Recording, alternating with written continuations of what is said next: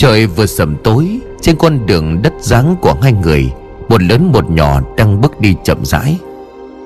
Thầy ơi, Trời sắp tối rồi đấy, Chúng ta mau chóng tìm nơi nào đó ăn uống ngủ nghỉ thôi hả? Nghe thấy cậu học trò nhỏ tuổi của mình, Thầy Năm nhẹ giọng đáp. Được rồi, Ta thấy ở đằng trước có một ngôi làng, Chúng ta qua đó tìm xem có nhà trọ không. Nói xong, cả hai tiếp tục đi. Chỉ mất thêm một lúc nữa Hai người đã đứng trước cổng của một ngôi làng. Ở trên có ghi hai chữ Làng Âu. Thằng Sửu vui mừng chạy thẳng vào bên trong làng, Khiến thầy Năm chẳng kịp cản lại. Ông khẽ thở dài. Cái thằng bé này làm cái gì vội vàng vậy chứ? Bước được vài bước chân, Vừa đi qua cánh cổng làng Thì Năm trượt cựng lại, Rồi nhăn mặt. Cảm giác này là gì vậy hả? Lầm bầm trong miệng xong, Ông nghe tiếng của thằng Sửu đằng trước thúc giục. Thầy ơi, mau lên đi. Trời tối hẳn rồi đấy. Không tìm được nhà trọ tối nay thầy trò mình, Lại có ngủ bụi mất. Được rồi được rồi. Ta tới liền đây. Thầy Năm chỉ lắc đầu cười Rồi khoan thai tiến về phía trước. Hai thầy trò nhanh chóng tiến trước một nhà dân. Thầy đưa tay lên gõ cửa. Chừng vài giây sau Thì có tiếng của người bên trong. Ai đấy? Chờ tôi một chút ra ngay. Cánh cửa vừa được mở ra, Thầy Năm thấy trước mặt của mình là một người thanh niên chừng 30 tuổi, Một nước da có chút ngâm đen. Chào cậu. Ờ tôi là người từ phương xa tới. Đi ngang qua đây thì trời cũng tối quá, Không có thể đi được nữa. Cậu có thể cho tôi hỏi chung quanh đây Ờ có nhà trọ nào không? Thế đằng trước là một người đàn ông lạ mặt nhìn khá đứng tuổi Người thanh niên chào hỏi một tiếng rồi đáp. Dạ thực ra chung quanh đây Cũng chẳng có nhà trọ nào cho thuê. Chỉ có dân sống với nhau, Chứ chẳng mấy khi có khách từ xa ghé lại, Cho nên chẳng ai xây nhà trọ cả. Thầy Năm nghe vậy thì gật đầu. Ồ, ra là vậy, Cảm ơn cậu. Chúng tôi đi đây không có làm phiền cậu nữa. Nói rồi thầy Năm dẫn thằng Xỉu quen lưng rời đi. Xong, ở đằng sau lưng người kia liền gọi với. Anh này bác ơi. Nghe tiếng gọi hai người dừng lại Quay lại đằng sau xem người thanh niên nói gì. Có chuyện gì vậy cậu? Ờ nếu như bác và cậu đây không có chê Ờ có thể ở lại nhà của tôi. Bây giờ ra khỏi ngôi làng cũng phải đi qua cánh rừng lớn. Chị cũng đã muộn rồi nguy hiểm lắm. Hay là bác và cậu cứ ở lại nhà tôi đi. Nghe vậy thằng Siêu liền níu lấy tay của thầy Năm. Thầy Mới nói tới đây thầy Năm đã vội lấy tay che miệng của nó lại. Tay còn lại cái ấn vào lưng của nó. Như hiểu ý Siêu liền đổi cách xưng hô. Ông nội ơi, ở đây đi ông. Trời tối rồi con sợ lắm. Giờ ra đó gặp ma thì con sợ chết mất. Siêu nói bằng một giọng để khẩn khoản. Nó dùng gương mặt nũng nĩu nhìn thầy Năm Nghe vậy thầy Năm cau mày rồi thầm nghĩ. Thằng quỷ, Ta đã dặn mày gọi là ông nội hồi nào ha? Như hiểu được phản ứng vừa rồi của thầy Năm, Siêu lại mở mồm ra rồi nài nỉ. Đi ông nội ơi, Người ta đã nói như vậy rồi Mày còn đi nữa là phụ lòng đông nội ạ. Được rồi được rồi.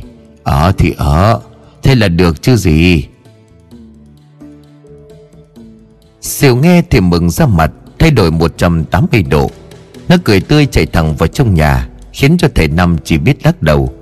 Xong ông tiến lại chỗ của người thanh niên đang đứng rất xin lỗi cậu. Thằng bé tính tình nó vô tư mong cậu bỏ qua cho. Dạ không sao đâu bác. Nó là trẻ con thôi mà, không có gì đâu. Nghe vậy thầy Năm nhẹ gật đầu rồi tiếp tục. À nếu cậu đã cho phép chúng tôi ở đây đêm nay, Thì cũng cảm ơn cậu trước. Hôm nay phải làm phiền nhà cậu rồi. Người thanh niên giới thiệu mình tên là Đồng Rồi đưa tay mời thầy Năm vào bên trong. Thằng Diệu đã chạy vào từ trước nó đang đứng chính giữa căn nhà nhìn chung quanh, Mà ngắm nghía mặt tỏ ra một chút thất vọng. Diệu Từ nay không có được thân lễ như vậy nghe chưa? Nếu còn bị như vậy nữa, Sẽ bị nội phạt đó. Thầy Năm vẫn chưa quen với cách xưng hô này. Thầy vốn là một người kín tiếng, Không muốn ai biết thân phận là thầy Pháp của mình. Chỉ khi nào cần thì mới dùng đến bùa phép. Việc thằng Siêu gọi thầy là ông nội, Làm cho thầy cảm thấy không thích. Vì bản thân còn trẻ. Gọi vậy mà có thầy tổn thọ chết. Hơn nữa, đến cả vợ của thầy còn chưa có, Thì nói gì là đến ông nội. Siêu nghe thầy nói như vậy Thì làm bộ vâng dạ. Dạ con nhớ rồi. Lần sau con không như vậy nữa. Thầy Năm khẽ gật đầu, Ông quay sang nhìn Đồng rồi hỏi, Cậu ở có một mình sao? Ờ thực ra còn cả vợ của tôi nữa. Cô ấy đang bận ở dưới bếp. Nói xong anh ta cất tiếng gọi vợ của mình lên. Tới nơi vợ của Đồng cũng lên tiếng chào hỏi rồi giới thiệu. Chào bác ạ à, Con tên là Liệu vợ của anh Đông Bác ngồi đó nghỉ ngơi con đi dọn dẹp qua cái phòng Để hai người nghỉ ngơi. Thầy Năm nghe xong thì gật đầu cảm ơn Xong đưa ánh mắt nhìn chung quanh căn nhà Được làm bằng gỗ khá mộc mạc. Đằng trên vách tường còn đặt một cái bàn thờ khá cao Khiến cho thầy chẳng biết trên đó đang đặt thứ gì. Tuy là không thể nhìn thấy thế Thế nhưng một lần nữa cảm giác như ở cổng làng ban nãy lại hiện lên. Chuyện gì vậy chứ? Cảm giác này là sao? Nghĩ xong thầy cũng theo lời của đồng mà đi ra đằng sau tắm rửa, Rồi thay bộ đồ rồi mới quay trở vào trong nhà ăn cơm. Bác cứ ăn đi ạ, đừng ngại. Nhà có mỗi hai vợ chồng mà không biết có khách, Cho nên cũng chỉ có vậy thôi. Mong là bác không chê. Thần Năm nghe vậy thì lắc đầu rồi chép miệng đáp. Chê gì chứ? Được như thế này đã là tốt lắm rồi. Cậu không cần phải lo. Đồng lên tiếng vâng dạ xong anh hỏi. Mà như vậy bác là người từ nơi nào đến đây? Chả giấu gì cậu, tôi là người Quảng Nam. Đang đi xuôi có chút việc. Hôm nay đi qua đây thì muộn quá cho nên ghé vào đây. Thì ra là vậy. Bà cứ ở lại đây đi, đừng ngại gì cả. Ở thêm mấy hôm nữa cũng không sao hết. Cảm ơn cậu. Thế nhưng sáng ngày mai tôi sẽ đi ngay. Tôi ở đây nhiều làm phiền gia đình của cậu lắm. Đồng nghe người đàn ông nói Thì cũng không gượng ép nữa. Xong anh ta lại hỏi. Thực ra tôi vẫn chưa biết tên của bác. Chẳng hay bác tên gì à? À chết. Tôi quên giới thiệu. Cứ gọi tôi là bác Năm là được rồi. Có thằng nhỏ này tên là Xỉu, Cháu nội của tôi. Ở nó cũng đi cùng tôi về xuôi. Vừa nói thầy Năm vừa đưa mắt quan sát nhìn thằng Sỉu đang ăn cơm. Nó cứ ngồi đó gấp lấy gấp để mặc kệ chung quanh, Hai người kia đang nói gì. Thậm chí khi trên mâm đang hết đồ ăn, Nó tiện tay cầm luôn bát cơm của thầy Năm mà vết sạch. Lại thêm một lần nữa, thầy Năm phải lắc đầu với thằng đệ tử của mình. Ông đã quá quen với thằng học trò nghịch ngợm của mình. Chết. Để tôi lấy thêm cho bác cái bát khác. Đồng toan đứng dậy thì Năm lên tiếng. Thôi được rồi, cậu cứ ăn tiếp đi. Tôi ăn như vậy là đủ rồi. Đồng tiếp tục ngồi xuống ăn uống Sau lời nói của bác Năm Ăn xong, chị Liệu liền dọn dẹp cùng cả ba, Ngồi nói chuyện thêm một chút rồi mới đi ngủ. Nằm trên giường thì Năm cứ như vậy đăm chiêu suy nghĩ về cảm giác lúc tối. Không phải một mà nó xuất hiện thêm hai lần. Khiến thầy không thể nào không suy nghĩ. Thế nhưng rồi thầy cũng quyết định nhắm mắt đi ngủ. Vì có thể chỉ là do bản thân suy nghĩ quá nhiều mà thôi. Nửa đêm hôm đó, thầy bỗng nhiên tỉnh giấc Vì bên tai nghe được tiếng reo sắt gì đó bên ngoài cửa sổ. Nằm thêm một lát âm thanh đó không dừng lại, Mà cứ như vậy lớn dần lên. Thế làm lạ thì Nam ngồi hẳn dậy đánh ánh mắt ra ngoài cửa sổ. Nhận ra cửa sổ này thông qua bên phía ngôi nhà bên cạnh có thể nhìn vào mặt trước của ngôi nhà Và khoảng sân rộng phía trước. Trước mắt của thầy màn đêm vẫn còn dày đặc, Chỉ vang lại tiếng như có gì đó réo rắt văng vẳng. Gió cũng từ đó mà cuộn lên rồi vào phía trong ngôi nhà. Đôi mắt đã dần quen được với bóng tối Thầy thấy gió đã cuốn bụi bay mù mịt, Cuộn tròn phía trước của ngôi nhà. Bên trong đó là một thân ảnh mờ mịt không thể nào nhìn rõ được. Bây giờ thầy Nam như đã xác định được âm thanh kia, Đúng là phát ra từ nơi đó, Khiến cho thầy trầu mày. Cái thứ đó chẳng lẽ em Quan sát thêm một chút nữa Gió cũng nhẹ lại, Âm thanh kia cũng biến mất, mọi thứ đều trở lại bình thường, Như chưa có chuyện gì xảy ra. Thầy nam lắc đầu cảm thán. Nhà này sắp gặp họa rồi. À không, Phải là làng này sắp gặp họa thì mới đúng. Nói xong, bên tay của thầy Lại nghe được âm thanh gì đó quen quen. Đưa mắt nhìn xuống thì thầy nhận ra, Cái thằng quỷ Mới có mấy tuổi mà ngay như là quỷ vậy đó. Làm bầm trời xong thì lại quay lại giường để đi ngủ. Sáng hôm sau tỉnh lại bước ra khỏi phòng, Liền thấy Đồng đang đứng ở đó, Thầy lên tiếng chào hỏi. Cậu dậy rồi sao? Tôi cứ tưởng vợ chồng cậu vẫn còn ngủ chứ. Nghe tiếng nói sau lưng Đồng quay lại nhìn, Thì nhận ra đó là bác Năm Chào bác Bác cũng dậy rồi à? Đêm qua bác ngủ ngon không? Cũng ngon thưa cậu. Phòng khá là rộng lại còn đầy đủ mọi thứ. Sao có thể không ngủ ngon được chứ? Dạ về bác rửa mặt đi. Vợ con đang chạy ra chợ mua chút đồ ăn sáng. Được rồi, cảm ơn cậu. À mà, cho tôi hỏi nhà bên đó là của ai vậy? Nhà nào bác? Là ngôi nhà bên kia. Thầy Năm vừa nói vừa chỉ tay qua phía bên phải của đầm. Như đã nhận ra ngôi nhà mà bác Năm đang hỏi, Anh ta trả lời. Thì ra là ngôi nhà đó. Đó là nhà của vợ chồng lão Điền. Có chuyện gì sao bác? À cũng không có gì đâu. Tại tối qua đi ngủ vô tình nhìn qua cửa sổ. Thấy ngôi nhà đó có kiến trúc đẹp mắt Cho nên tôi hỏi vậy thôi. Đồng gật đầu đáp, Ra là vậy. Bà có ấn tượng với ngôi nhà đó cũng phải. Đó là gia đình giàu có ở làng Âu chúng tôi. Nhà đó nổi tiếng giàu có ở đây từ rất lâu. Hồi đó họ cũng thuộc dạng như chúng tôi. Thế nhưng mà chẳng hiểu vì sao lại giàu có lên nhanh lắm, Khiến cho ai đó cũng ngưỡng mộ. Sau đó họ xây nên ngôi nhà khang trang ai cũng phải trầm trồ. Lâu lâu có người từ xa tới, Ai nấy cũng đều thán phục trước vẻ đẹp của ngôi nhà. Giàu lên một cách nhanh chóng sao? Thế cậu có biết được sao họ lại giàu lên vậy không? Đồng liền đáp, Không thưa bác, Vì là chuyện gia đình người ta cho nên con không có tiện hỏi. Tò mò quá, người ta lại nghĩ mình có ý gì thì khổ. Vì cả gia đình họ cũng chi tiền ra giúp đỡ dân làng, Nên là ai cũng biết ý mà không có hỏi nhiều. Thầy Năm ả lên một tiếng rồi bước đi ra ngoài đi dạo. Ông đi qua phía ngôi nhà đó, Đứng ở bên ngoài nhìn ngắm chung quanh. Quả thật ngôi nhà này rất đẹp Loại gỗ dùng để làm nên nó cũng phải thuộc hàng đắt đỏ. Chỉ cần đứng chung quanh cũng có thể nghe được mùi thơm từ gỗ tỏa ra. Thế nhưng trong mắt của thầy Năm, Đó chỉ là bề ngoài của ngôi nhà. Bên trong nó thì lại đang bốc lên một mùi âm khí nồng đậm. Sát khí từ đó mà bắt đầu tỏa ra. Thầy biết nếu không đừng giải quyết sớm, Nhất định sẽ có chuyện xảy đến. Không chỉ gia đình này mà cả ngôi làng này Đều phải gánh chịu hậu quả. Này ông kia, Đứng trước cửa nhà tôi làm gì vậy? Đang mải mê suy nghĩ, Thầy Năm chợt nghe đằng sau lưng Có tiếng người hỏi thì quay lại. Nhận ra đó là một người phụ nữ tầm 40 đến 50 Thầy khẽ cười rồi trả lời, Chào bà. Tôi là người từ nơi khác tới, Đang ở nhờ ngôi nhà bên này. Đi dạo thấy ngôi nhà đẹp quá, Tôi mới đứng lại ngắm nhìn. Mong bà đừng hiểu lầm. Nhìn ngắm người đàn ông trước mặt một lượt xong, Người phụ nữ cũng gật đầu. Đối với bà ta, việc có người đứng trước cửa nhìn ngó ngôi nhà của mình Không có điều gì bất ngờ. Việc này bà vốn đã quen từ lâu. Hơn nữa nhìn người này cũng rất lạ mặt, Chắc hẳn là người từ nơi khác tới. Thì ra là như vậy. Đây là nhà của tôi.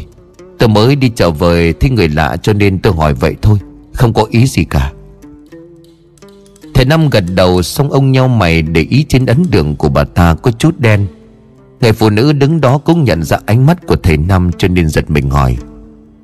Sao bác lại nhìn tôi như vậy hả? Bộ có chuyện gì sao? À không không Không có gì đâu. Thầy Năm xua tay trả lời. Đồng ở trong nhà nghe có tiếng nói chạy ra xem. Nhận ra bác Năm đứng đó cùng người phụ nữ chủ nhà bên cạnh. Anh ta lên tiếng chào hỏi rồi giới thiệu. Chào bác Hồng, Bác mới đi chợ về à Đây là bác Năm, người từ nơi khác tới hôm qua. Đi qua đây thì trời tối cho nên ở lại bên nhà cháu. Người phụ nữ tên Hồng nghe vậy thì gật đầu, Đồng lại tiếp.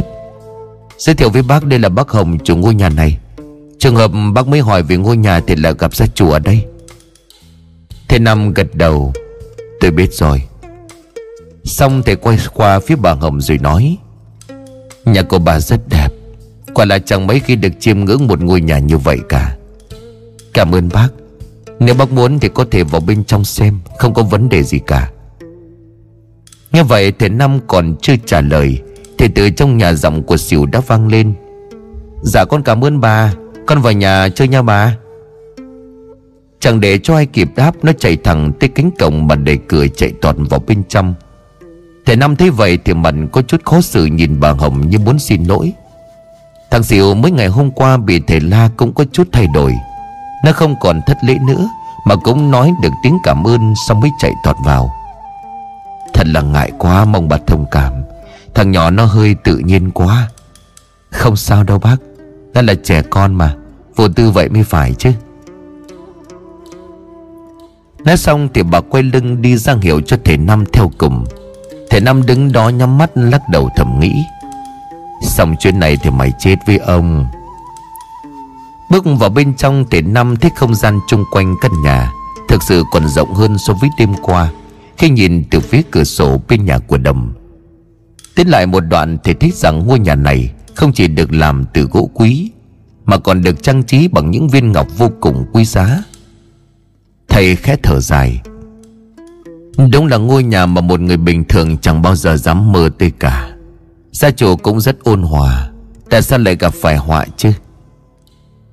Nghe người đằng sau lưng đầm bầm gì đó Bà Hồng quay lại.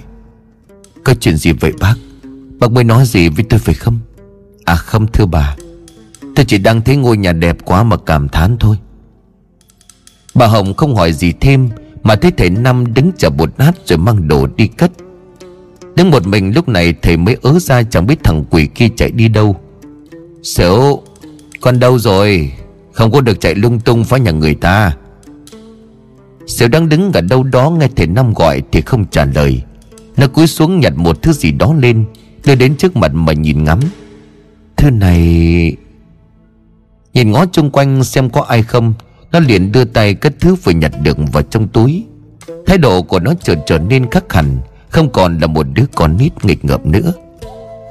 Quay trở lại nơi thầy Năm đang đứng Ông cảm nhận được mùi sát khí từ đâu đó đang tỏa ra. Thì bước chân đi nhìn ngó chung quanh. Được một lúc thì đứng trước một căn phòng Là từ vị trí này. Đang đứng suy nghĩ thì bất chợt cánh cửa được mở ra.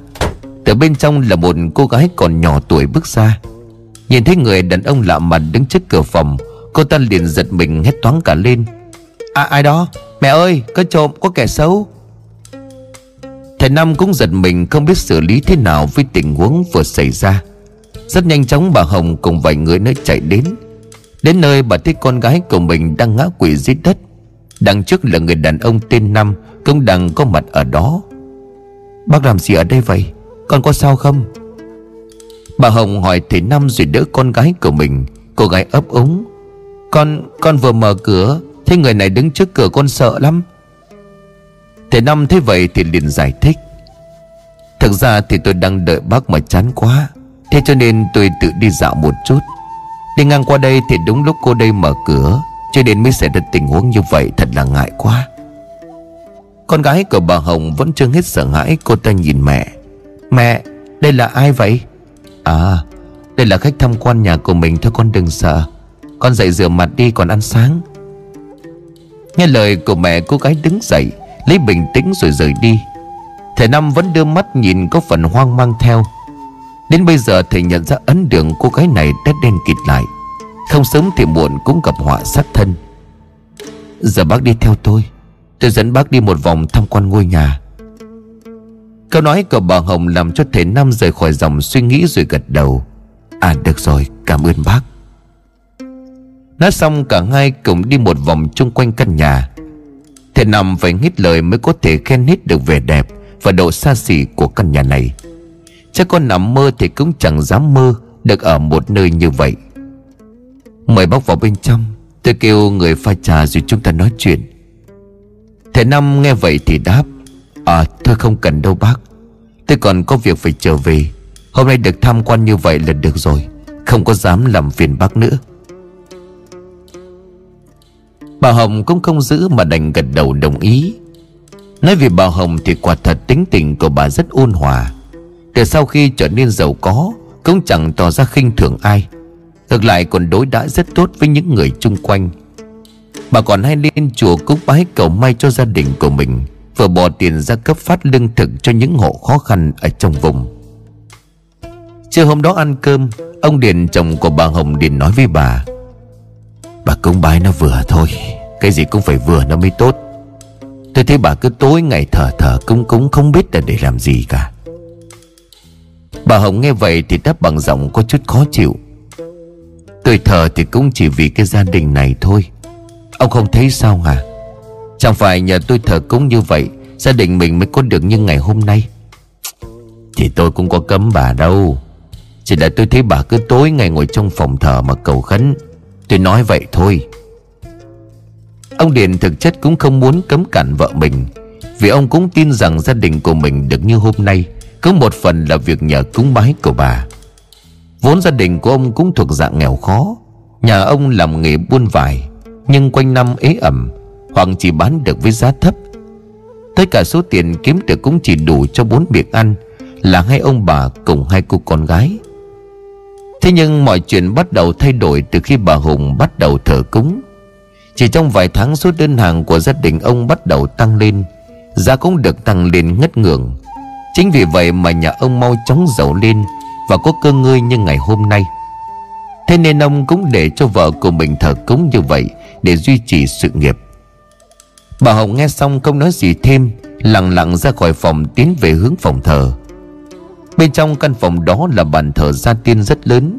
Đồ vật đặt trên đó cũng vô cùng nhiều. Bà đốt lên vài nén hương rồi cầu nguyện cho gia tiên phù hộ. Xong xuôi, bà Hồng tiến lại một góc sâu trong căn phòng. Bà cúi xuống kéo tấm vải đang che đi một thứ gì đó. Ngay sau đó, một cái bàn thờ nhỏ liền xuất hiện. Trên đó đặt một viên ngọc khá lớn hình tròn có màu xanh thẫm. Ngồi xuống quanh chân lại, bà Hồng đốt vải que nhang. Rồi nhắm mắt lại bắt đầu lầm nhầm gì đó. Từ lúc bà ta bắt đầu Thì viên ngọc màu xanh kia Cứ thỉnh thoảng lại tự động sáng lên một cách kỳ dị. Ở phía trên đầu của bà ta, Nơi cái cột nhà có một thứ gì đó vừa xuất hiện bám vào cột nhà. Nó há miệng cười rồi thầm nghĩ, Ta đã cho các người sự giàu có mình muốn. Vậy bây giờ ta sẽ lấy đi những thứ thuộc về ta. Hãy đọc đi. Hãy đọc lên lời tuyên thệ của các người đối với ta. Vừa suy nghĩ, thứ đó vừa liếm láp thèm thuồng. Trong đầu của nó xuất hiện hình ảnh của con gái của bà Hầm. Trở về nhà của Đồng, lúc này thầy Năm vẫn còn chưa rời đi. Thầy xin phép Đồng được ở lại thêm mấy hôm, Vì còn có việc cần phải làm cho thể đi được. Nghe vậy, Đồng cũng không thắc mắc nhiều mà điền đồng ý. Được chứ, bác?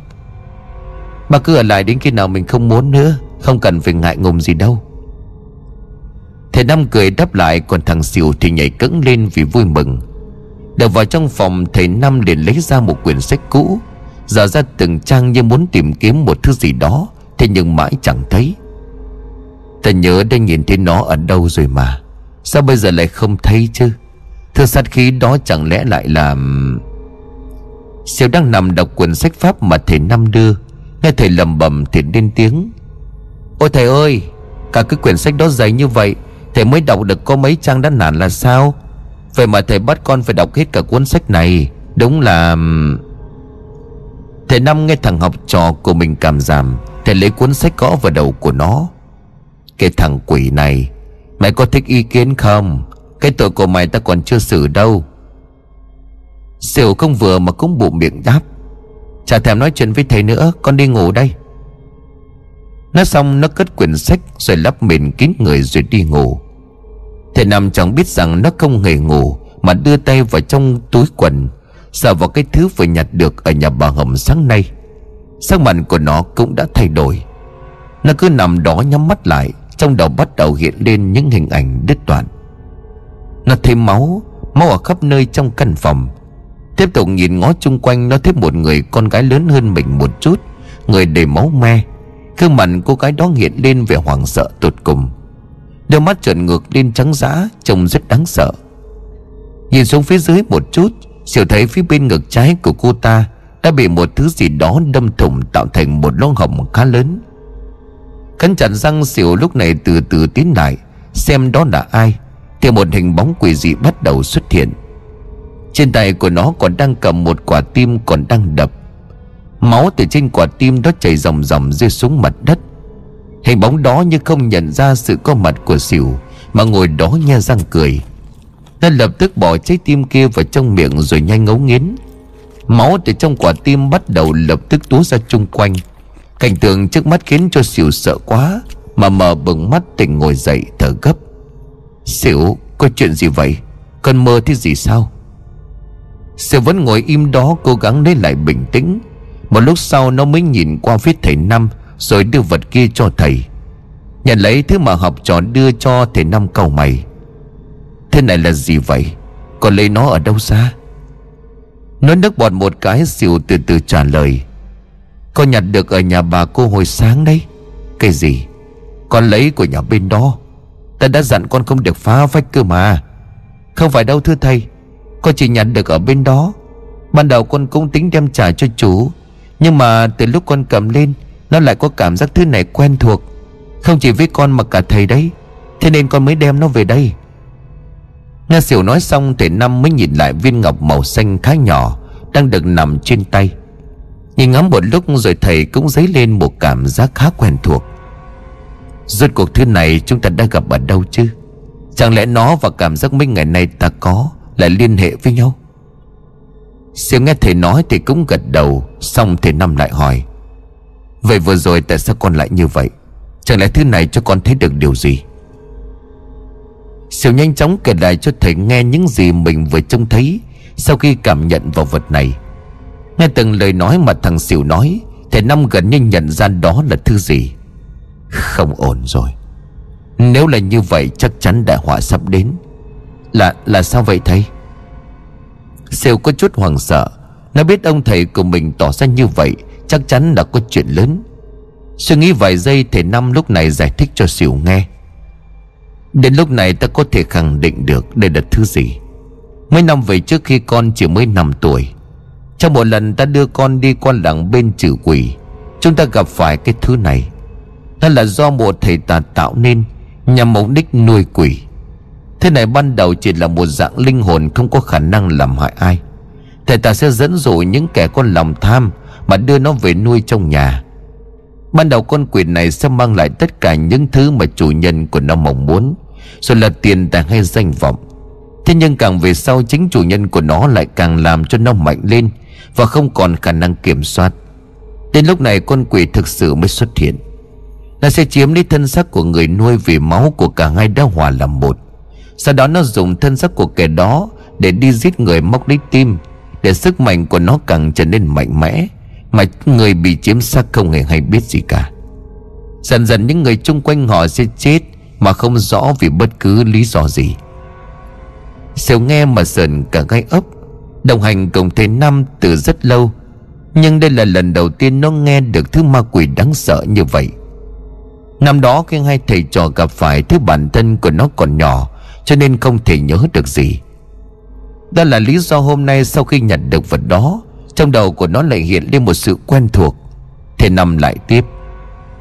Năm đó gặp phải cái thứ này cũng may khi đó, Chủ nhân của con quỷ mới chỉ đưa nó về nuôi, Mới đến giai đoạn hình thành lý trí.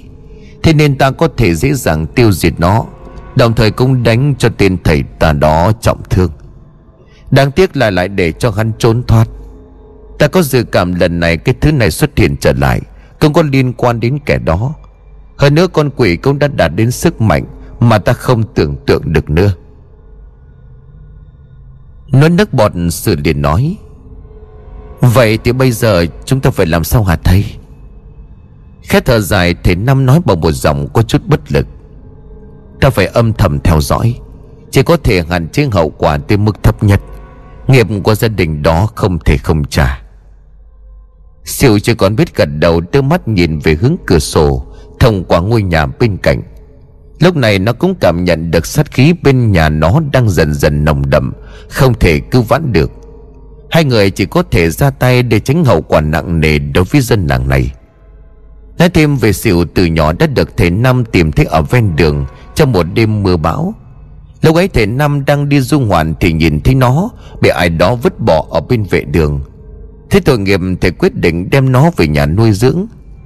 Đêm ấy về đến nơi ánh sáng của ngọn đèn dầu, Ông liền phát hiện trước ngực của đứa bé Có một dấu ấn vô cùng đặc biệt.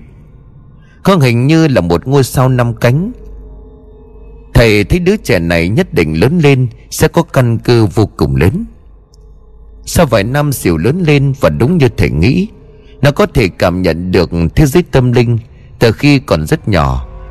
Bên cạnh nó còn có khả năng nhìn được trước tương lai Khi chạm vào một vật gì đó. Tuy nhiên vì còn quá nhỏ, Chỉ có thể nhìn thấy được một phần. Đối với thể năm như vậy đã là quá đủ.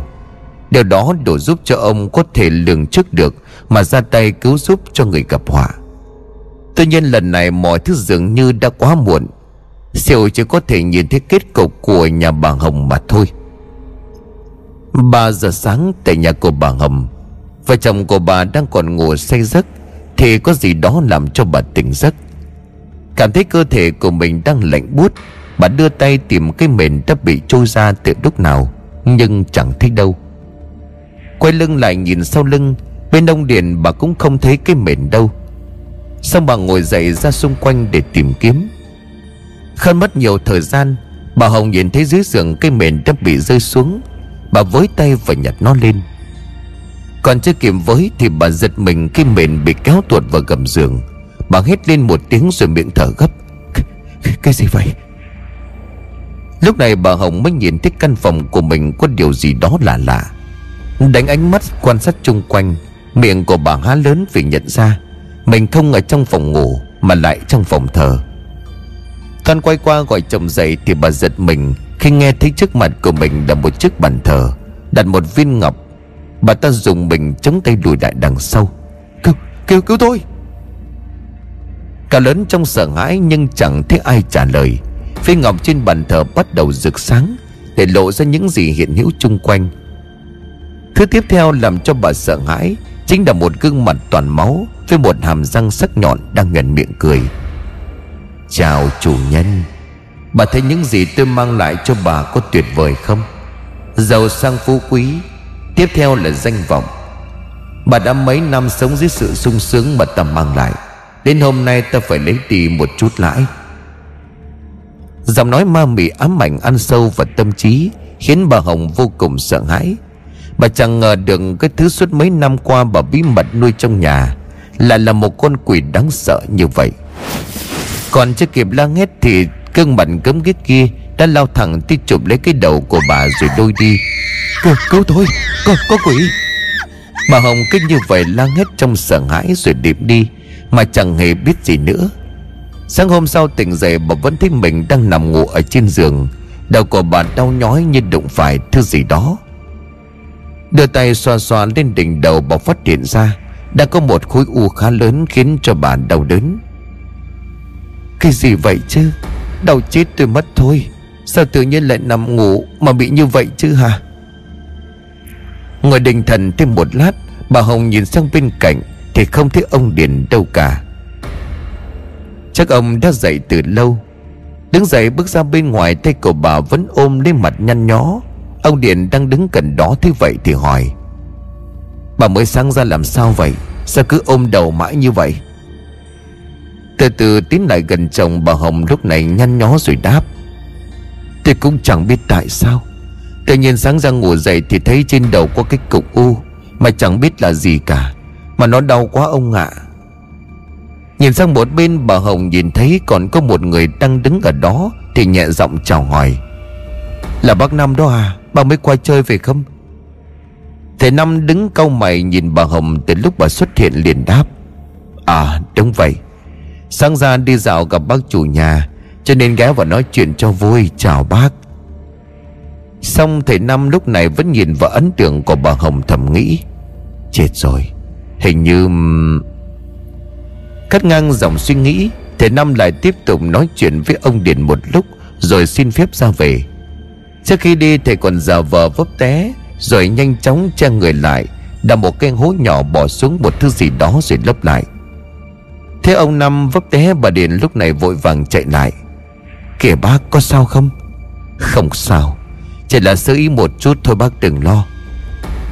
Đỡ ông Năm dậy, ông Điền liền tiếp. Không sao là được rồi, Bác đi cẩn thận. Chào ông Điền thêm mấy câu Thầy Năm nhanh chóng trở về nhà của Đầm. Ra tới cổng thầy lắc đầu. Cô qua được cái nạn này hay không? Còn phải nhờ vào vận số của nhà ông. Xây dưa với quỷ chỉ có kết cục này thôi. Trở về nhà thì Năm lập tức lấy ra một tập giấy màu vàng Vẽ lên đó những hình thù ngoằn ngoèo. Có vài tiếng đồng hồ suốt đường bùa Mà thầy vẽ ra rất nhiều. Thằng siêu thì thấy thì chọc. Ta đánh một lần cả trăm con quỷ hay sao Mà thầy vẽ nhiều như vậy à Im lặng xếp lại từng tấm bùa Thầy nằm đánh mắt nhìn khiến cho siêu giật mình. Thôi con không giỡn nữa, Mà thầy vẽ nhiều như vậy để làm gì? Chẳng lẽ Đúng vậy. Ta chuẩn bị chúng để tiêu diệt con quỷ kia. Hiện tại cách để tiêu diệt con quỷ mạnh tới mức này, Ta vẫn chưa tìm ra. Đành phải dùng tới những thứ này vậy. Nghe vậy, Siêu im lặng, không nói gì thêm. Nó quay lưng bước ra khỏi phòng, chạy đi đâu đó, chẳng ai biết. Tiến ra khỏi phòng, thấy Năm liền đi tìm đầm. Thấy anh ta đang đứng trước cửa, thì tiến lại. Cậu đồng này, Tôi nhờ cậu một việc có được không? Việc gì thì cứ nói đi. Nếu được nhất định còn sẽ giúp. Cậu có thể giúp tôi mua một con gà trống. Màu của nó phải đỏ không được mờ nhạt. Đuôi của nó dài phải hai thước và có màu xanh sẫm. Đồng nghe vậy thì đờ người. Anh ta chẳng hiểu tại sao ông chỉ tìm mua một con gà Mà lại với nhiều điều kiện như vậy. À, Thật ra thì con cũng không biết có con gà nào như vậy không. Thế nhưng mà để làm gì vậy bác? Không chỉ là một con gà thôi. Có cần phải nhiều điều kiện vậy không à Tôi có việc cần. Nếu cậu không thể tìm được để tôi tự đi, Không biết chợ nằm ở phía nào. À thôi bác Bác cứ để con đi cũng được, Cậu nằm ngay ở phía bên kia. Nói rồi đồng lập tức rời đi tìm con gà thể nằm dặn, Phải đến tối anh ta mới quay trở về. Con gà bác dặn đây, Con phải sang tận làng bên mới tìm được một con như vậy. Được rồi, Cảm ơn cậu, Khổ cho cậu rồi. Thầy Năm lấy ra một ít tiền rút vào tay của Đầm Anh ta không nhận nhưng thầy nói đây là đồ ta nhờ cậu đi mua. Nhận lấy đi không cần suy nghĩ. Nếu cậu không nhận, ta cũng không thể sử dụng con gà này. Đồng nghe thì cũng không còn cách nào khác. Đành nhận lấy số tiền mà thầy Năm đã đưa cho. Không chậm trễ nữa, Thầy Năm nhanh chóng mượn con dao rồi nhanh chóng cắt tiết con gà. Rót máu con gà ra một cái bát xong, Thầy lập tức trộn vào đó một thứ bột gì đó Mà hòa tan nó. Đồng đứng đó mà nhìn chẳng hiểu ông Năm đang làm gì. Chiều giờ anh ta chỉ nghĩ ông đang thèm thịt gà, Cho nên nhờ đi mua và điều kiện mua gà, Chắc do con gà như vậy Thịt mới ngon mà thôi. Bác đang làm gì vậy à Thế bột vừa rồi là gì? Đây là bột chu sa. Ta dùng nó để làm cho thứ máu này không đông lại. Chu sa? Chẳng lẽ bác làm Đúng. Ta là bột thể Pháp. Đến nước này ta cũng không giấu gì cậu. Bác là một thầy Pháp. Trời đất ơi, thế mà con cứ ngờ ngợ. Mà trong nhà con đã có chuyện gì sao? Sao thầy phải dùng đến thế này? Không phải là nhà của cậu, Mà là cái nhà bên cạnh. Nhà bên cạnh, Ý của thầy là nhà ông Điền. Nhà ông ấy có chuyện gì sao thầy? Cậu có biết vì sao nhà đó lại giàu lên một cách nhanh chóng vậy không? Dạ không à con cũng đã nói rồi chuyện nhiều của nhà người ta. Con không muốn tò mò quá nhiều. Thật ra là họ giàu nhanh như vậy. Là có lý do cả Là gì vậy thầy? Nghe thầy nói con sợ quá. Gia đình của nhà đó nuôi quỷ, Một loại quỷ vô cùng đáng sợ. Bây giờ nó mạnh đến mức Mà ta vẫn chưa tìm được cách tốt nhất để tiêu diệt nó. Xong thầy tiếp tục giải thích cho đồng nghe. Những lời của thầy nói khiến anh ta chân tay như buồn rùn, Không còn đứng vững được nữa mà ngồi thụp xuống. Trời đất ơi! Thứ gì mà kinh khủng vậy chứ? Chẳng trách năm đó cơ nghiệp của nhà đó Nhưng đã muốn làm tàn lụi thì đột nhiên phất lên. Vải vóc dù chất lượng có kém vẫn bán được với giá rất cao. Người bình thường như chúng con chẳng thể nào mua nổi. Ai cũng nghĩ chỉ là do thời thế như vậy. Nhưng mà ở đâu suốt mấy năm, Họ liên tục càng ngày càng phất lên mà giàu có đến mức độ như vậy. Một lần nữa, thầy gật đầu khoác tay ra sau lưng, Mặt của thầy đanh lại sau câu cảm thán của đầm. Từ khi bước chân vào ngôi làng này, Ta đã cảm nhận được một luồng âm khí vô cùng sâu đậm. Thế cho nên ta không muốn để cho ai biết mình là thầy Pháp, Để dễ dàng tìm hiểu. Hôm trước ta đã phát hiện ra luồng âm khí đó Là khởi nguồn từ nhà bên kia. Nhất định trong vài ngày tới sẽ có chuyện lớn xảy đến. Đồng lại càng hoang mang hơn sau lời khẳng định của thầy Năm. Vậy bây giờ mình phải làm sao đây thầy? Chỉ bằng chúng ta sang đó Nói bà ta đừng nuôi quỷ nữa. Không được. Hiện tại đã là quá trễ. Con quỷ đó bây giờ đã rất mạnh. Cho dù có ngừng cung cấp máu, Nó cũng tự tìm lấy mà thôi. Hơn nữa bây giờ chạy qua đó nói những lời như vậy, Liệu có ai tin chúng ta? Ta còn chẳng biết vị trí mà bà ta đặt bàn thờ ở đâu. Như vậy chẳng lẽ chúng ta cứ ngồi đây chờ chết hay sao? Đáng tiếc, Gia đình đó khó thoát được kiếp nạn này. Ta chỉ có thể giúp đỡ được phần nào. Phần còn lại phải chờ vào vận kiếp của họ. Thế chết mà không có cứu được, Ta cũng thấy mình bất tài vô dụng. Trên mặt của thầy lúc này lấm tấm phải giọt nước mắt. Đây là lần đầu tiên trong cuộc đời của thầy Phải bất lực nhìn người khác gặp nạn như vậy. Được rồi Cậu cũng đã biết tất cả. Tối nay giúp tôi một tay, Tôi sẽ thử một lần xem thế nào. Đồng gật đầu đồng ý. Đến lúc này anh ta vẫn còn chưa hết hoang mang. Đêm hôm ngoài thầy Năm và thằng Xỉu còn có cả Đầm Cùng ngồi trong phòng để chờ đợi. Anh không muốn cho vợ biết về chuyện đang xảy ra, Cho nên chỉ nhắc vợ đi ngủ sớm Và nói là lúc chiều có mua con gà đem thịt. Tối nay hai bác cháu uống vài đi tâm sự, Vì bác Năm chuẩn bị rời đi. Ngoài trong phòng thì Năm chỉ nhắm mắt im lặng. Cả thằng Xỉu cũng đang miệt mài dùng bút Chấm vào bát máu gà sẽ chấm lên từng lá bùa mà thầy nằm vẽ lúc sáng. Dương Đồng thì cứ ngồi im thỉnh thoảng lại đưa mắt nhìn qua cửa sổ, Qua nhà của ông Điền, Mà trong lòng hồi hộp không thôi. Anh chẳng biết đêm nay sẽ xảy ra chuyện gì. Toàn lên tiếng hỏi Đồng giật mình Cái thích thầy Năm mở tròn mắt. Ông lúc này lên tiếng. Nó xuất hiện rồi. Siêu thâm nến đi. Cậu Đồng đóng cửa sổ lại. Nhớ lời tôi dặn lấy sức người che đi ánh nến. Và phải giữ thật chắc bản lễ này. Nhất định không được để thứ gì rớt ra ngoài. Tuyệt đối không được ngoảnh lại đằng sau. Rồi có nghe thấy tiếng gì đi chẳng nữa. Nếu như cậu làm sai tất cả chúng ta đều chết ở đây. Thằng Siêu lập tức thắp lên cây nến. Không chậm trễ Thầy Năm liền đốt lên mấy cây nhang, Rồi cắm vào bát gạo đặt lên bàn, Miệng bắt đầu lầm nhầm Một lúc sau, gió từ bên ngoài bắt đầu cuộn lên Vào trong căn phòng ngủ. Nơi mà ba người đang ngồi, Cửa sổ lập tức bị hất tung ra Rồi đồng đã cài chốt rất chặt. Đồng tay giữ lấy hai bên, cái bản lễ Cũng bắt đầu cảm nhận được cơn gió mạnh Đang ập vào sau lưng, Như muốn cuốn cả người của mình lên vậy. Đôi bàn tay dường như bắt đầu rung lắc Về sức gió quá lớn. Nhớ lại lời của thầy Năm dặn anh cố gắng vươn mình lên, Dùng thân của mình che lại tất cả, Không để cho gió táp vào làm đổ thứ gì anh nến cũng vì cơn gió mà leo lát mấy lần đều muốn tắt lụi. Thế nhưng nhờ vào đồng cho nên có thể rực lên và trở lại. Ở một bên xỉu cũng ngồi xếp bằng nhắm mắt lại lầm nhầm đập chú. Không còn dáng vẻ của một thằng nhóc chỉ biết quậy phá nữa. Phía bên nhà bà Hồng lúc này tất cả đều đang ngủ say, Chẳng biết có chuyện gì đang xảy ra. Đằng trước sân nhà có một bóng đen với một ánh mắt đỏ rực, Đang đứng đó lẻ lưỡi dần liếm láp bóng nó trần quay ngoắt lại nhìn về ô cửa sổ của nhà bên cạnh, Mặt của nó trầm xuống. Là kẻ nào đánh phá chuyện tốt của ta? Nói rồi nó đưa bàn tay ra vẩy nhẹ vào hướng ô cửa sổ.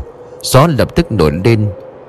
Nó nghĩ rằng đó chỉ là một tên thể pháp dởm lo chuyện bao đồng mà thôi, Không đáng quan ngại. Quay mặt nhìn về căn nhà, nó cười rồi bắt đầu tiến vào. Phía bên nhà đồng thầy Năm nhận ra con quỷ có ý định xông vào Thì ra lệnh cho xỉu Xỉu khởi bùa. Nghe thầy Năm là lớn Xỉu lập tức dùng hai ngón tay kẹp lấy tấm bùa chú rồi khởi chú.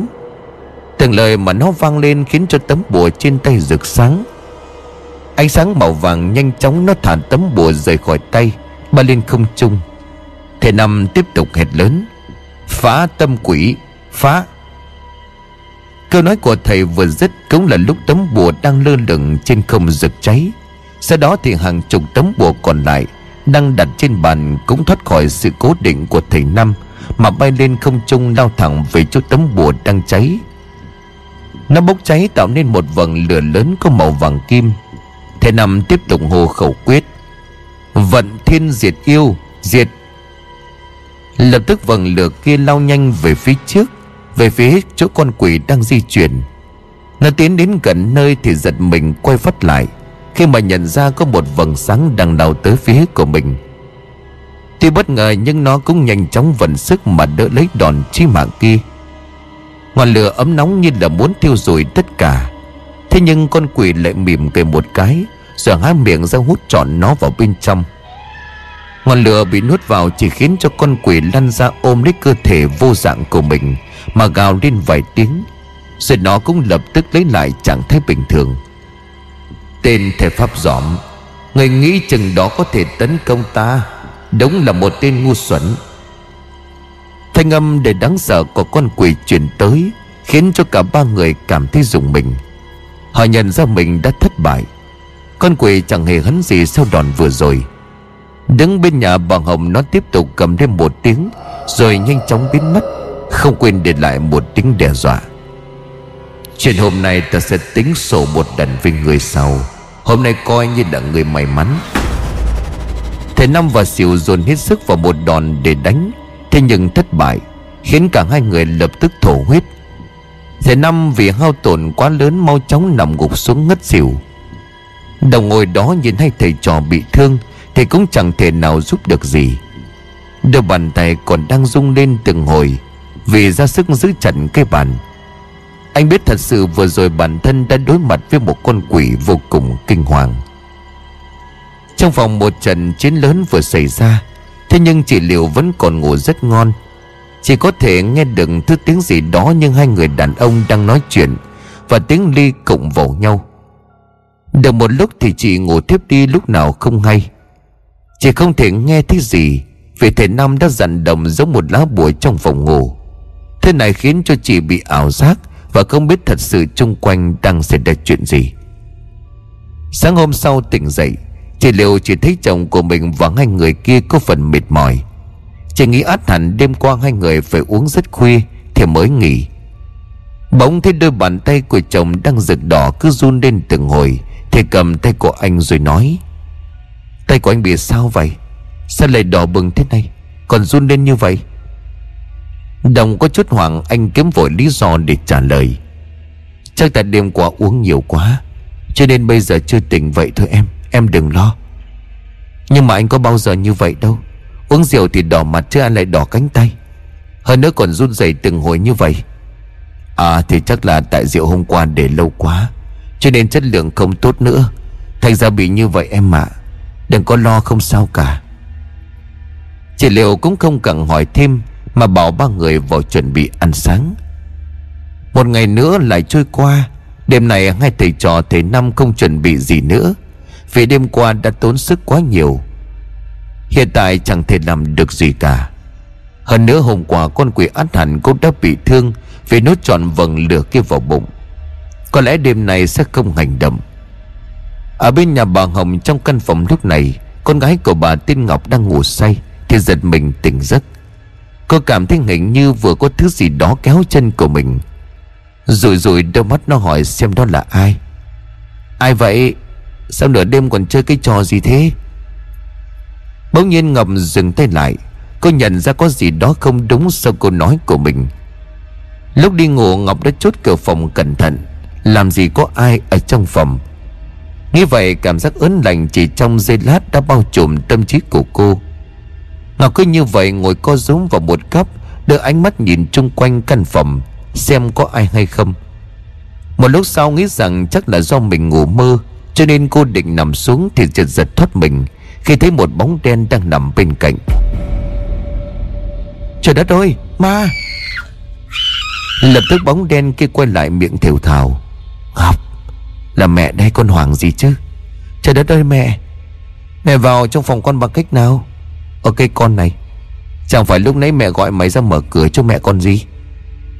Ngọc nghe mẹ nói Thì cũng nhau mày suy nghĩ Cô chẳng thể nhớ rõ mình thực sự có mở cửa cho mẹ hay không? Thế nhưng mà nghĩ chắc là mớ ngủ, Cho nên cũng không thể nhớ rõ được. Cô liền nằm xuống ôm lấy bà Hồng mà nhắm mắt ngủ. Ngọc chẳng biết được rằng khi cô vừa nhắm mắt thì bà Hồng nằm bên cạnh mở bừng mắt ra Đôi đôi mắt đỏ rực nhuền miệng cười nhìn cô. Đang thiêu thiêu ngủ thì Ngọc cảm thấy tay của mẹ mình đột nhiên cử động, Di chuyển về phía tim của mình, Rồi chụm mấy ngón tay lại với nhau, Đặt trước ngực của cô. Ngọc vừa ngước mắt lên nhìn mẹ, Miệng vừa thắc mắc, Mẹ làm gì vậy? Sao không có ngủ đi? Câu nói vừa dứt, Ngọc dừng hết cả tóc gáy Mặt đầy sợ hãi khi thêm ánh mắt của bà Hồng đỏ rực một cách đáng sợ. Bà nhếch môi cười há rộng ra hàm răng nhìn cô. Còn chưa kịp ú ớ, Ngọc đã cảm nhận được bàn tay của mẹ Đang đâm thẳng vào lồng ngực của mình, Rồi lịm đi, chẳng còn biết gì nữa. Sáng hôm sau, bà Hồng mở tròn mắt tỉnh dậy, Vì nghe có tiếng người gấp gáp. Ông bà ơi, Dậy đi có chuyện lớn rồi. Tiếng có cửa cũng vang lên rồn rập. Khiến ông bà cảm thấy khó chịu. Mới sáng sớm chẳng biết có cái chuyện gì Mà người làm đã kéo tới gõ cửa ầm ầm như vậy. Có cái chuyện gì? Sáng ngày ra mà gõ cửa ầm ầm không để cho anh ngủ hả? Ông bà ơi, Mau dậy đi. Cô cô cô Ngọc. Còn Ngọc nó làm sao? Có chuyện gì? Vừa nói hai ông bà tiến nhanh về cánh cửa rồi mở ra. Trước cửa phòng là một thanh niên chừng 20 tuổi, Là người làm của gia đình bà Hầm. Mày bình tĩnh nói tao nghe Con Ngọc nó có chuyện gì? Người thanh niên miệng vẫn còn thở dốc cúi đầu xuống thấp. Trên đôi môi vẫn còn giữ nét sợ hãi mà trả lời Cô, cô, cô, cô Ngọc chết rồi. Ông bà mau, mau qua đó xem đi à mà, Mày nói cái gì? Tại sao lại chết? Con gái của tao, tao làm, làm sao mà chết? Bị tú máu kéo ngược lên Người thanh niên vẫn giữ một nét mặt sợ hãi. Tay chỉ về hướng phòng của Ngọc rồi miệng lắp bắp cơ Con không biết. Ông ông bảo qua đó xem thế nào à? Ông Điền nghiến răng một cái rồi thả vặt áo của người kia, Chạy một mạch lại phòng của con gái. Bà Hồng cũng không chậm chế mà chạy theo. Nét mặt của bà như đã tái nhợt, Miệng không ngừng cào lên. Trời đất đời Ngọc ơi, Con làm sao thế này hả, Ngọc? Chạy đến nơi hai ông bà thấy đám gia đình Vẫn còn đang túm lại ở đó. Ông Điền thét lên làm cho ai nấy đều giật mình. Tụi bay Tụi bay tránh ra cho tao. Nghe tiếng của ông chủ quát, Đám gia đình liền tản ra một bên, Tạo ra lối đi cho cả hai ông bà. Vẻ mặt của ai nấy lúc này đều vô cùng sợ hãi. Chạy sông vào trong phòng ông Điền đứng chết chân, Khi thấy hình ảnh trước mắt của bà. Bà Hồng thì không chịu đựng được mà ngã cục xuống sàn nhà, Lấy tay bụng miệng mà kêu gào cả lên. Trời đất ơi, Ngọc ơi! Con sao thế này, Ngọc ơi? Sao lại như thế này hả, con? Bà vừa gào khóc vừa muốn trộm lại cho người con gái của mình. Thế nhưng đám người làm mau chóng kéo bà lại. Đằng trước xác của Ngọc được ai đó đặt lên một cái ghế với tư thế ngồi. Đầu của Ngọc gục xuống mắt vẫn còn mở Máu từ miệng và hai lỗ mũi của cô trào ra từng giọt nhỏ xuống đất. Nhìn xuống dưới, Ngọc mặc một chiếc váy ngủ màu trắng Hiện tại đã bị nhuốm màu đỏ. Máu khô lại từng lớp vải, Chỗ còn động lại thành vũng. Phía bên ngực của cô bị một thứ gì đó chọc thủng, Tạo thành một cái lỗ hình tròn khá lớn. Lồng ngực bị đâm xuyên qua, Có thể nhìn xuyên qua đằng sau lưng, Trông cực kỳ đáng sợ. Ông Điền vẫn đứng im một chỗ, Ông cảm nhận tay chân của mình đã không còn cảm giác nữa. Sợ sợ hãi lan đi khắp tâm trí của ông. Bà Hồng lúc này không còn sức lực nữa. Bà quá sợ hãi rồi mau chóng ngất lịm đi. Cả gia đình phải đưa bà về phòng nghỉ ngơi. Ở bên nhà đồng thì thầy Năm nghe thấy bên cạnh có tiếng đang hét náo động thì giật mình tỉnh giấc. Trong lòng của thầy như là dấy lên một sự lo lắng. Xỉu, dậy đi con, Có chuyện rồi. Siêu chồng mở mắt tỉnh dậy khi bị thầy Năm gọi. Có chuyện gì vậy thầy? Trời còn sớm mà. Nhà bên cạnh hình như có người chết. Siêu nghe xong thì ngồi bật dậy. Lúc này bên tai của nó cũng nghe được tiếng náo động. Bên nhà bên cạnh Thì lập tức chạy lại cửa sổ mà nhìn qua. Đúng như nó nghĩ Người bên đó đang chạy loạn cả lên. Có người còn đang dìu một người phụ nữ đi ra từ căn phòng đằng xa. Đi thôi, Chúng ta phải qua bên đó mau lên. Thầy nằm thúc giục Hai thầy trò liền nhanh chóng chạy qua bên nhà. Đến trước cổng thì nhận ra Đồng cũng đang đứng ở đó. Nhận thấy hai thầy trò vừa chạy tới, Đồng liền gấp gáp. Bên trong đó, Hình cho có người chết sau đó thầy. Còn gọi cửa mãi mà không có ai mở cả. Không trả lời câu hỏi Thầy Năm chỉ gật đầu như muốn xác nhận. Bước chân vẫn hướng thẳng về phía cổng nhà. Thầy có cửa liên hồi nhưng mãi không có ai mở ra. Bên trong chắc chắn đã xảy ra chuyện gì đó, Cho nên mọi người không còn có thể để ý tới người đang ở bên ngoài cửa sổ. Cậu đồng, mau qua đây, Chúng ta phá cửa đi. Thầy Năm hối đồng nghe thì có chút chần chừ, Nhưng rồi cũng quyết định theo thầy. Thế nhưng hai người chưa kịp làm gì Thì từ bên cổng vang lên một tiếng lệch cạch, Rồi nhanh chóng được mở ra. Bảy người, Chưa để cho người kia kịp nói gì. Cả ba người lập tức chạy thẳng vào bên trong. Hướng thẳng về nơi đám đông đang tụ tập. Cho tôi hỏi bên trong có chuyện gì vậy? Người kia thấy người lạ mặt hỏi Thì tay run rẩy chỉ về bên trong. Có người chết. Kinh lắm, ông đừng vào đó. Thầy Năm cao mày liền chen vào đám người Rồi đi vào bên trong. Thấy cảnh tượng bên trong căn phòng Khiến thầy Năm sợ hãi ra mặt. Mồ hôi mồ kê túa ra từng dầm. Con quỷ đang hành động, Ta đã quá chủ quan rồi. Tang lễ màu chóng được tiến hành. Cái chết kinh hoàng của con gái bà Hồng Cũng nhanh chóng được truyền ra bên ngoài, Khiến dân tình hoảng sợ. Họ tin rằng cái thứ lấy đi mạng của cô Ngọc nhất định không phải là con người.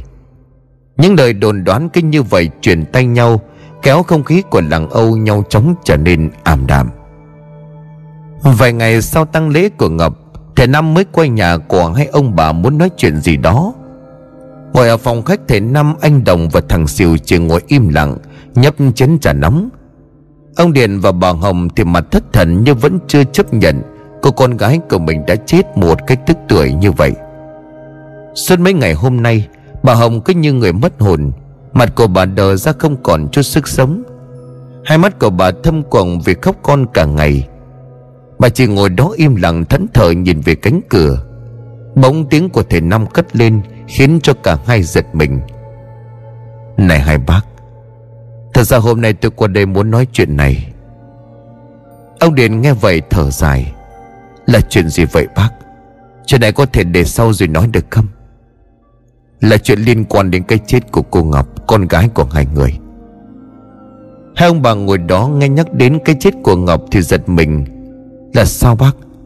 Bác biết ai là kẻ giết con bé. Khác với ông Điền còn có chút bình tĩnh, Bà Hồng mau chóng cào lên. Bác biết kẻ đó đúng không? Bác nói mau đi, Tôi bắt nó phải trả giá. Thầy gật đầu xác nhận. Đúng là tôi biết kẻ ra tay với con bé là ai. Thế nhưng tôi cần cả hai ông bảo vệ hết sức bình tĩnh Và thành thật trả lời tôi. Nếu không chuyện này còn tiếp diễn Và có người tiếp tục phải chết Bà Hồng nghe thì ngồi thụp xuống, Chân tay của bà run rẩy. Ông Điền thì nhanh chóng trả lời. Bà cứ hỏi đi, Có chuyện gì tôi biết tôi sẽ trả lời. Thầy gật đầu xong đưa ánh mắt nhìn qua bà Hồng thầy hỏi. Bác Hồng, Bà có thể hứa với tôi là trả lời thật hay không? Số mệnh của gia đình này Và cả cái làng này dựa cả vào bà đó. Ông Điền nghe bác Năm hỏi vợ của mình như vậy Thì nhìn qua bà với sự khó hiểu. Chẳng hiểu tại sao bác Năm lại có thái độ như vậy. Trái phía ông Điền bà Hồng như cảm nhận được câu hỏi vừa rồi ám chỉ điều gì. Bà bấu tay vào đùi suy nghĩ một lát rồi ấp úng. Thầy, thầy cứ hỏi đi. Nếu biết tôi, tôi nhất định trả lời. Được. Chẳng giấu gì ông bà Thực ra tôi là một thầy Pháp. Những chuyện đang xảy ra ở đây Thì chắc chắn có liên quan đến thế giới tâm linh. Ông bà Điền nghe xong thì cau mặt lại. Chẳng ngờ người ngồi trước mặt lại là một thầy Pháp. Hơn nữa còn khẳng định cái chết của Ngọc liên quan đến tâm linh. Thầy Năm không vội nói tiếp Mà bảo thằng Siêu lấy ra một vật gì đó. Thằng Siêu đó nó lên bàn Thầy Năm để nói Hay ông bà có nhận ra thứ này không? Ông Điền nhìn qua thì mặt nhíu lại. Ông cúi xuống nhìn cái vật đang được đặt trên bàn, Ngẫm nghĩ một lúc ông nói, Bác Năm À không, thầy Năm. Tôi thực sự không biết vật này là gì, Chưa từng nhìn thấy.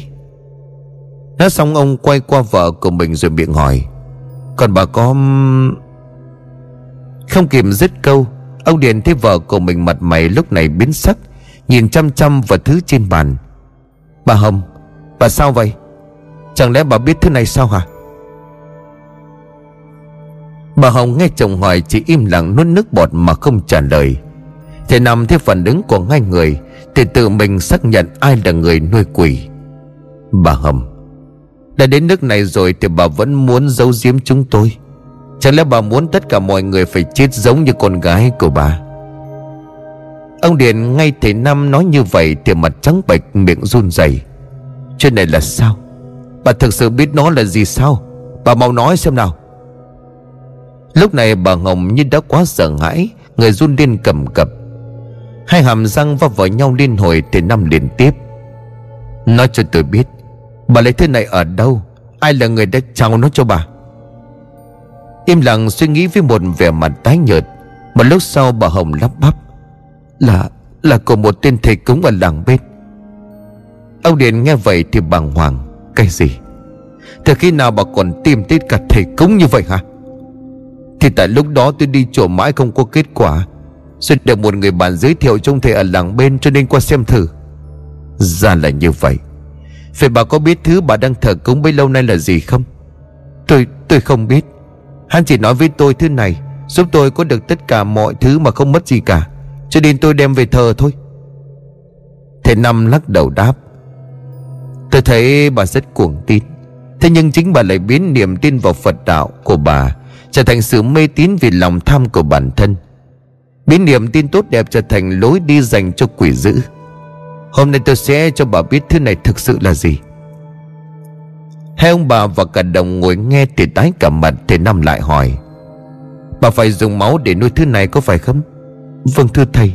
Làm sao mà thầy biết à Chẳng giấu riêng hai người, Trước đây tôi cũng từng đối mặt với loại quỷ như lần này. Thế nhưng mà lúc đó còn yếu cho nên có thể dễ dàng tiêu diệt. Đáng tiếc lại không thể diệt được tận gốc. Tôi nói cho bà biết, Thế giới bùa chú nghĩ Những thứ được nuôi bằng máu Thì chẳng có thứ gì tốt đẹp cả. Bà dùng máu để nuôi nó, Hiện tại có thể nói bà với con quỷ đã hòa làm một. Hay nói đúng hơn là con quỷ chính là bà, Và bà chính là con quỷ đó. Những người đang có mặt trong căn phòng nghe vậy thì dựng hết cả tóc ấy Bà Hồng thì không tin vào tay của mình, bà liền gào lên. Ông này, Ông đang nói cái gì vậy? Ông đừng nghĩ tự nhận mình là thầy Pháp, Rồi muốn nói nhăng nói quậy gì cũng được. Tại sao tôi lại là quỷ?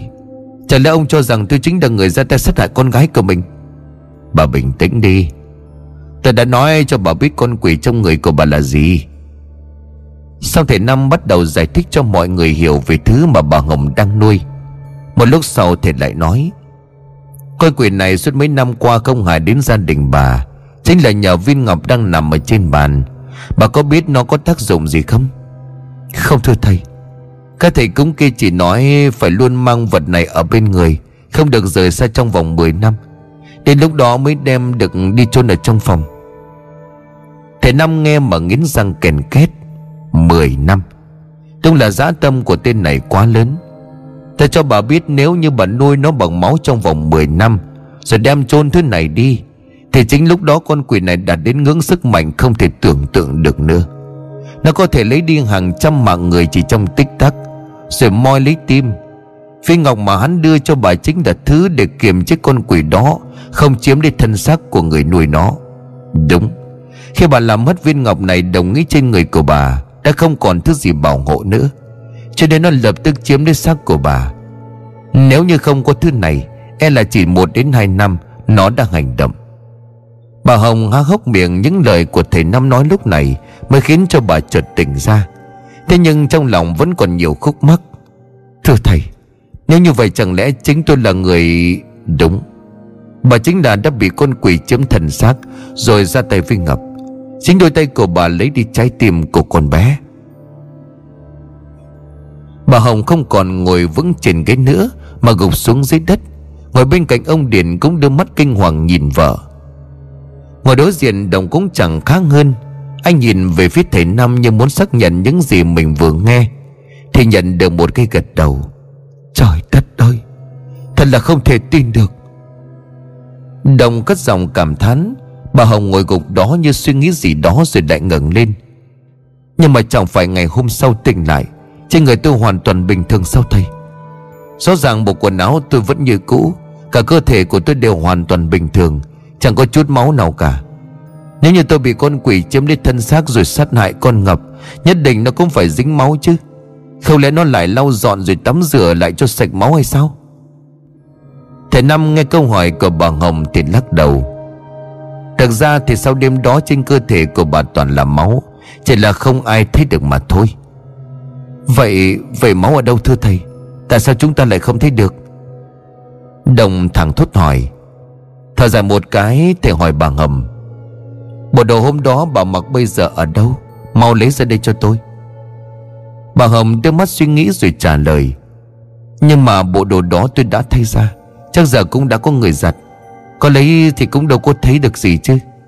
Mau lên đi, Đưa nó tới đây cho tôi, Một cái áo bị nhốm máu không dễ rửa trôi như vậy đâu. Nghe vậy bà Hồng còn hơi chần chừ Ông Điền lúc này mau chóng xoay người đi lấy bộ đồ đó tới đây. Chỉ một lúc sau đã có người mang nó tới. Đặt trên bàn bộ đồ bà Hồng mặc ngày hôm đó, Nhìn qua thì rất bình thường. Chẳng ai có thể nhận ra có máu ở đâu cả. Đây thưa thầy, Bộ đồ này hoàn toàn sạch sẽ, Chẳng có chút máu nào cả. Thầy Năm không vội trả lời Mà đưa tay trải chiếc áo lên trên bàn. Xong thầy rút ra một lá bùa miệng khởi chú. Đọc xong từ đầu lá bùa bỗng phực cháy lên một ngọn lửa rồi bốc cháy. Xong thầy thật tấm bùa đang cháy lên chiếc áo của bà Hồng. Thầy làm gì vậy? Bà Hồng la lớn không hiểu hành động của thầy Năm. Ngọn lửa của lá bùa rơi xuống vừa chạm vào, Thì cả cái áo sáng bừng lên một cái rồi vụt tắt. Khi ánh sáng đã tắt đi hoàn toàn Thì mọi người mới bắt đầu nhìn vào chiếc áo. Quả nhiên lúc này cái áo đã khác Tuy không còn bị nhốm máu hoàn toàn nhưng vẫn còn rất nhiều chỗ Còn bám những cục máu đã khô lại. Nhìn thấy cái áo bám toàn máu khô, Bà Hồng miệng há hốc, Ánh mắt cũng dại đi. Không thể nào, Chuyện này là sao? Thầy Năm liền giải thích. Đúng vậy, Cả bà và mọi người đều bị con quỷ che mắt Không thể nhận ra được việc này. Nó đã mạnh đến mức ta cũng khó đoán định được việc của nó làm. Bà Hồng thêm một lần nữa quỳ hẳn xuống rồi gào khóc. Ngọc Mẹ xin lỗi con. Tất cả là tại mẹ. Trần đã đời tôi vừa làm ra cái việc gì thế này? Vừa khóc, bà vừa đưa bàn tay lên trước mặt của mình. Bà chẳng thể ngờ được chính đôi tay này Đã tước đi trái tim và sự sống của cô con gái Mà bà hít mực yêu thương. Thầy nằm lại tiếp. Bà Hồng Việc tin và tâm linh là đều không hẳn xấu. Thế nhưng nếu để cho nó trở thành mê tín dị đoan À sẽ mang đến hậu quả nặng nề. Bây giờ mới nói cho tôi biết bà đã đặt cái bàn thờ đó ở đâu. Tôi phải nhanh chóng giải quyết chuyện này. Bà Hồng cứ như vậy gào khóc đến cạn cả sức. Bà chỉ có thể đưa cánh tay lên hướng về phía phòng thờ miệng mấp máy. Ở trong phòng thờ, Ở phía đằng trong góc bên phải. Nhanh chóng nói ông Điền dẫn đường, Cả bốn người nhanh chóng tiến về phòng thờ. Để lại bà Hồng một mình nằm đó mà than khóc. Bà đang không ngừng gọi tên con gái Thì bỗng nhiên giấy rủa. Thân người vặn vẹo xương khớp cả vào nhau, Nghe những tiếng răng rắc. Cơ thể của bà đứng cứng dậy, Mắt thao láo nhìn về phía trước, Rồi dần hiện lên một tia màu đỏ Và nhanh chóng đỏ rực lên, Bà nhuền miệng cười. Muốn giết ta, Phải hôm nay ta cho tất cả các người đều phải chết. Lúc này cả bốn người đều chạy tới căn phòng thờ, Tiến vào nơi góc phòng mà bà Hồng chỉ, Thế nhưng lại chẳng thấy gì. Ông Điền lúc này cau mày. Gì chứ? Nó là ở đây sao lại không có? Thầy Năm và ba người kia chỉ im lặng tìm kiếm. Thằng Sỉu bỗng nói lớn, Tấm rèm, Bà tấm rèm ra. Nghe thằng Sỉu nói mấy người còn lại không hỏi gì thêm, Mà chạy lại mở tấm rèm đưa ra trước mặt. Họ thấy sau đó là một cái hốc nhỏ được bằng hồng tạo ra từ bao giờ. Bên trong đó là một cái bàn thờ nhỏ, Đã được đặt viên ngọc khá to màu xanh thẫm. Chính là thứ này. Thầy nằm nhanh chóng rút tấm bùa từ trong túi, sau đó là ngay ngọn nến để đặt đằng trước cái bàn thờ, Rồi lấy lửa mồi lên. Sau đó quấn qua ngay ngọn nến đó ngay hàng chỉ đỏ, Rồi miệng bắt đầu đọc chú. Hy vọng là sẽ thành công. Thầy nằm nghĩ trong đầu miệng càng lúc càng đọc nhanh hơn. Tiếp sau đó lá bùa mà thầy rút ra bàn nãy chợt bay lên không trung, Mà không có cơn gió nào tác động. Phía cái bàn thờ cũng bắt đầu rung lắc. Phi ngọc đặt trên đó sáng lên từng hồi, nhưng không chỉ hiện lên màu xanh như bình thường nữa, Mà còn rực lên cả màu đỏ. Chẳng biết từ đâu máu từ bên trong viên ngọc bắt đầu dì ra, Rồi lăn xuống dưới. Ông Điền và anh Đồng miệng há lớn khi thấy cảnh tượng này. Thằng Diệu đứng bên cạnh đó, nó chỉ im lặng không làm gì cả. Nó thất thần đang suy nghĩ một điều gì đó. Thầy, Con cảm ơn thầy đã nuôi nấng và dạy bảo con. Con biết những gì thầy đang làm Chỉ là đang kéo đến một tia hy vọng cuối cùng. Tất cả những thứ này đối với con quỷ đó đều vô dụng. Nó đang tới Tôi rất cần Đã vậy thì chỉ còn một cách. Con xin lỗi thầy không thể tiếp tục đi cùng thầy kể từ hôm nay. Những giọt nước mắt cứ như vậy lăn dài trên gương mặt của xỉu Mà không ai để ý được cả. Ngồi xếp bằng dưới thể năm vẫn không ngừng đầm bầm. Đến khi máu không còn gì ra từ viên ngọc nữa Thầy hô lớn một câu khẩu quyết. Tấm bùa đang lơ lửng trước mặt của thầy bốc cháy, Rồi lao thẳng về phía viên ngọc. Cả hai va chạm vào nhau lóe lên ánh sáng màu xanh. Kèm theo đó là một tiếng nổ lớn, Làm cho thầy văng ra phía sau ôm ngực miệng thổ huyết. Mong là thành công. Thầy nằm mấp máy từng chữ. Ở bên kia ông Điền cùng với anh Đồng Đều phải lấy tay che mặt Sau vụ nổ vừa rồi. Mặt ai nấy đều trở nên nhăn nhó Xong ông Điền hồ lớn, Vỡ, Nó vỡ rồi thưa thầy, Như vậy con quỷ bị tiêu diệt phải không? Hy vọng là như vậy. Phiên ngọc đã vỡ nét thành từng mảnh, Thế nhưng mà chẳng kịp vui mừng, Cánh cửa phòng bị thứ gì đó làm cho mở toang. Gió từ bên ngoài lùa vào khiến không gian trở nên lạnh đi. Không cần phải đợi lâu, Một thân ảnh xuất hiện chính là bà Hồng. Cơ thể đang vặn vẹo từ từ tiến vào miệng của bà cười lớn. Các người nghĩ viên ngọc đó bị vỡ Thì có thể tiêu diệt được ta. Đúng là ngu xuẩn. Hôm nay phải để cho các người thất vọng rồi. Cả bốn người đều kinh hãi trước sự có mặt đầy kinh dị của bà Hồng Riêng ông Đồng thì đã nhũn cả người. Trước mặt của ông là bà vợ chung sống với ông mấy mươi năm. Hiện tại cơ thể vặn vẹo, Ánh mắt sáng rực màu đỏ. Cộng với một giọng khàn đặc mang đầy sắt ý. Bà nó Cái gì thế này? Sao lại thành ra như vậy? Ông Điền kêu tên của bà liên tục Như muốn gọi bà Hồng tỉnh lại. Thế nhưng không được. Con quỷ trong thân sắc của bà lại cười phá lên. Đang gọi tên vợ mày sao? Nhưng giờ cơ thể của bà ta là của tao. Giờ có gọi mấy công vô ích thôi.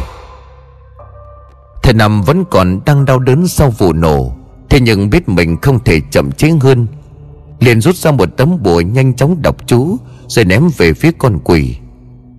Nhìn thấy lá bùa đang bay về phía của mình, Miệng của bà Hồng chỉ nhếch lên cười, Rồi đưa tay chụp lấy nó vỏ nát. Khi nó còn chưa kịp bốc cháy Xong không nói gì thêm Mà lại dùng một lực vô hình ở lòng bàn tay Đánh về phía của thầy Năm Chúng một đòn của con quỷ Thầy liền bị đẩy văng về đằng vách tường Va chạm quá mạnh khiến những tấm gỗ bị xé nát, Khiến cho thầy tiếp tục bay ra khỏi căn phòng, Nằm gục xuống người toàn là máu. Thế người thể pháp duy nhất trong phòng dễ dàng bị đánh văng, Con quỷ cười đắc ý. Người cũng chỉ có vậy thôi, Tất cả chúng mày phải hiến trái tim cho tao. Nói xong, nó đứng đó gầm lên một tiếng, Gió và khói bụi cuộn lên bên trong căn nhà, Khiến chẳng ai nhìn thấy được gì. Nhanh chóng căn nhà cũng bị cơn gió cuồn cuộn Và tiếng cầm thiết kia xé nát thành từng mảnh rồi văng ra tứ tung. Ở ngoài một vài người vì quá nhiều chuyện nên không kịp bỏ chạy. Họ bị những mảnh vỡ của ngôi nhà đập thẳng vào người Rồi nằm gục xuống. Có người còn bị mảnh vỡ nhỏ của những tấm gỗ bị xé toạc, Cộng với những viên ngọc được cảm đi ngôi nhà đã vỡ nát, Lao tới đâm xuyên qua cơ thể rồi gục xuống chết tại chỗ. Bên trong cơn gió lốc vẫn còn vang vọng giọng nói khàn đặc. Tao đã cho chúng mày quá nhiều thứ. Hôm nay tao sẽ lấy lại tất cả. Những người còn lại trong căn phòng lúc nãy đều đã bị hất văng ra xa, Đập vào những căn phòng khác Hoặc những cái cột nhà rơi xuống mà ngất đệm Không đợi thêm nữa, con quỷ hướng về phía đầm, Là người nằm ở gần nhất, Toan đâm thẳng vào tim của anh. Thì nó bị hất văng ra vì chúng một tấm bùa. Chết tiệt! Tên thể pháp khốn nạn này. Đến như vậy vẫn còn chưa chết.